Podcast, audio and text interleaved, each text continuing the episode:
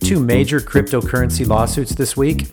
Now that interest rates are up, everybody wants a savings account, but I'll tell you what to look out for.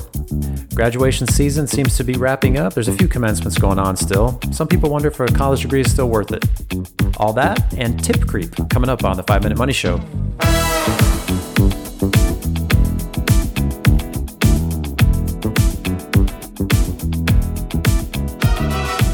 My name is Wyatt Mordyke. I'm a CFP professional and owner of Evidence Advisors Investment Management. You find us on the web at evidenceadvisors.com. This is not a show about investment advice. Everybody's situation is different. Always sit down with a professional and talk about your specific plan.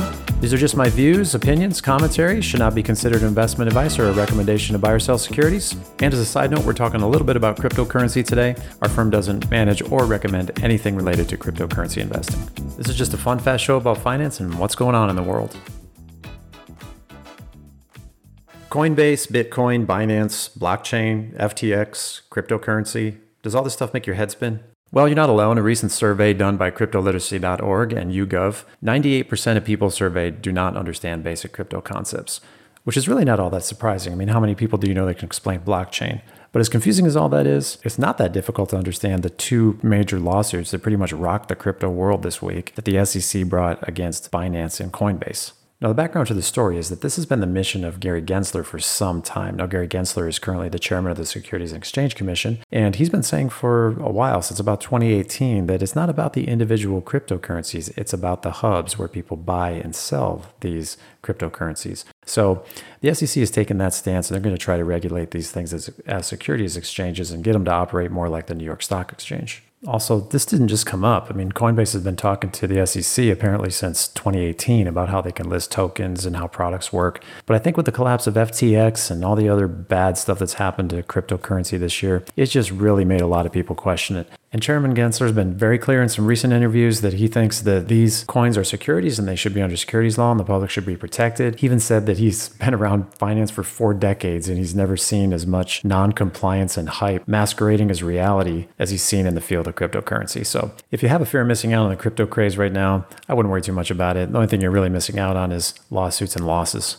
Now, there's a lot of negative news about rising interest rates, but people are starting to realize it's not so bad if you're trying to earn interest on your cash that's been getting next to nothing for the last several years. And because of that, the marketing for so called high yield savings accounts has really ramped up, and a lot of people are turning to online banks for their savings. You might have noticed that even Apple has Apple Card and the savings account partnership now with Goldman Sachs, but that hasn't been without its problems either. So just like anything else that seems like a great deal, there's always the fine print. So just look out for, you know, any higher account fees that might be on there, initial deposits or high minimum balances that are needed, and of course withdrawal features. And that's where Apple Card was running into problems. Some of these tech blogs were really giving Apple Bank a hard time because people were having difficulty getting their deposits out, sometimes days and weeks even before they could get their money. So maybe there's something still to be said for just walking into the branch and walking out with cash in hand. Graduation season is all but wrapped up, and a couple million people are getting bachelor's degrees around the country. The question is, how valuable is that degree these days? Well, I hope it's worth at least $100,000 because that's the average cost of attendance at a four year public university now. That high cost might be one of the reasons that undergraduate enrollment in the United States has fallen each year since 2010. Young people just don't think it's as important anymore. And according to Gallup, 10 years ago, 74% of 18 to 29 year olds said that getting a college degree was very important. And today, that number is only 41%. But cost isn't the only reason people aren't jumping right into college out of high school anymore. According to the Wall Street Journal, in the last year and a half, Maryland, Pennsylvania, New Jersey, Utah, have all stopped requiring four year degrees for most jobs in their state governments. Also, the private sector has moved to skill based hiring like Google and Apple, IBM. I mean, if you know how to code or you've got any kind of cybersecurity credentials, you stand a pretty good chance of being well paid even without a degree. But before you go pocketing that $100,000, consider that it's possible that degree gets more valuable over time. Think about the people you know in their mid 40s that have degrees and those that don't. It's quite a bit different than those that are in their 20s that have degrees and those that don't. Plus, people change jobs a lot more frequently than they used to, and a lot of people are doing things today that they didn't go to school for. I'm a great example of that. I had a great time at Michigan State University. I'm proud to call myself a Spartan, but honestly, I could have went to any university and do what I'm doing today. Could have been Harvard or MSU, but I could not be a CFP if I had never gotten that degree.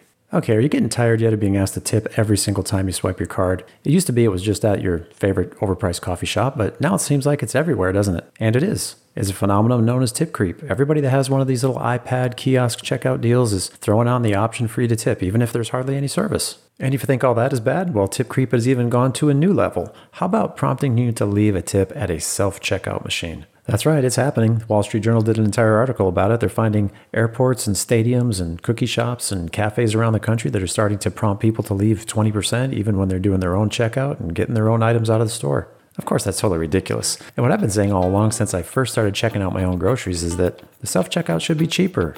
And wouldn't it be great if some business came up with a machine that asked you how you did checking yourself out? And hey, if you can keep that person standing there from coming to help you, then give yourself a 15% tip.